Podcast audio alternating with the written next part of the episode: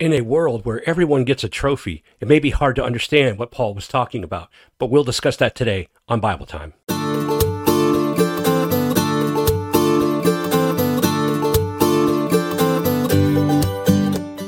Hello again, everyone, and thank you for joining me for Bible Time. We're going to go to 1 Corinthians chapter 9, beginning with verse 24 and going through verse 27.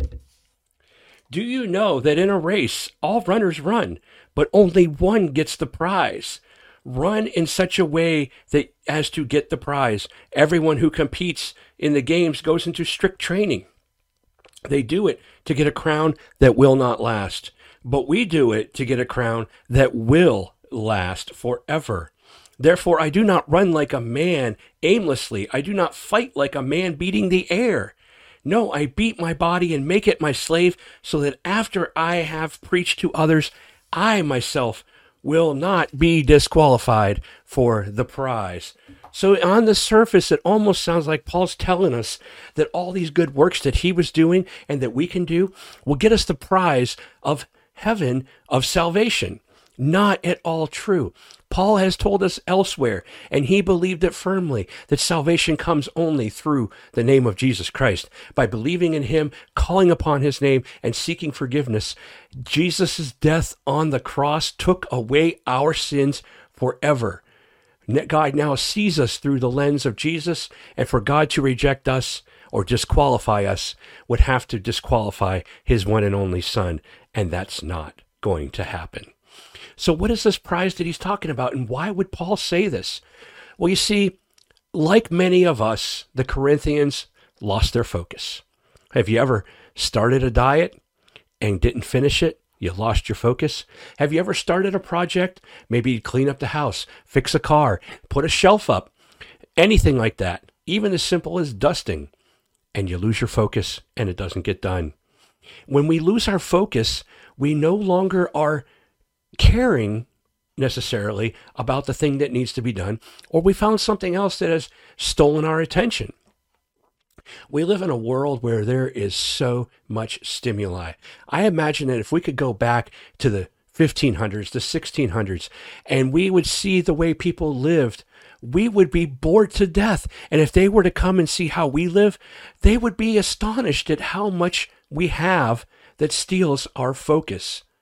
Paul was telling the Corinthians, and he's telling all of us to keep your eyes on the prize. What is the prize?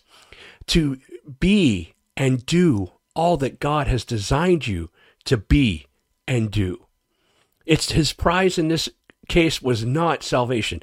His prize was to know the Lord Jesus Christ and to sacrifice daily everything for knowing him.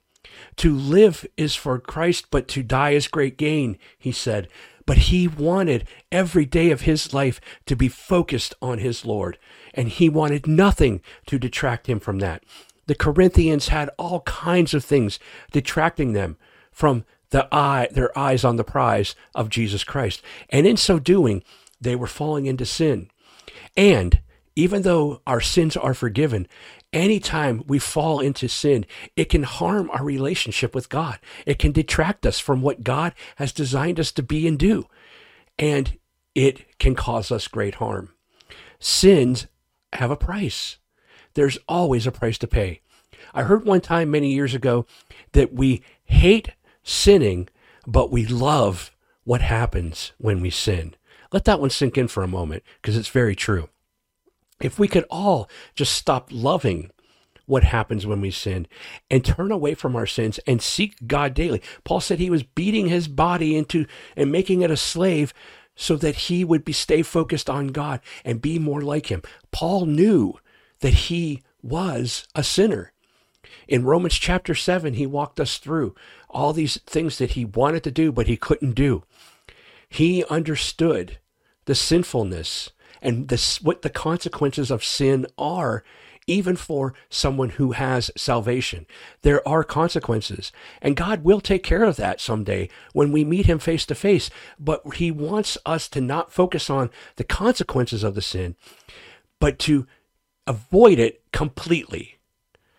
See what I'm saying here? He doesn't want us to focus on the consequences of the sin and try to find ways to avoid the consequences.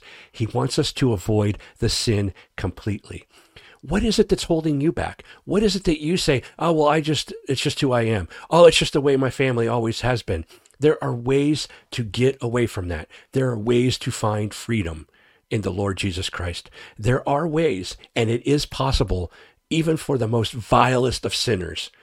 Paul knew this, and he wanted us to keep focused on the prize. Are you focused? Do you need to refocus? Do I need to focus this camera? You know what happens when something goes out of focus. You can't see it very well. It's blurry, and you don't even want to look at it. Stay focused on the Lord Jesus Christ. He will change your life. He will make you more like what he wants you to be and what you have designed to be. We were all put on this earth for this very time, this very day, this very age. We were put here for a reason, and God has a purpose for all of us. If we stay focused, we can better know that purpose and we can better understand our lives. If you have uh, if you want help finding your purpose, reach out to someone like myself or someone you can trust who can help you discover your purpose reach out to the Fulcrum Center. They can help you discover your purpose. TheFulcrumCenter.org, T H E F U L C R U M C E N T E R dot O R G. Someone can reach out to you and help you find it. Stay focused because God has a lot in store for us in the coming days and weeks and months and years. And we really need to be a part of it. Keep your eyes on the prize. The prize is being more like our Lord Jesus Christ. That's our Bible time for today. You've been a great audience as always. I'll see you again real soon, and God bless.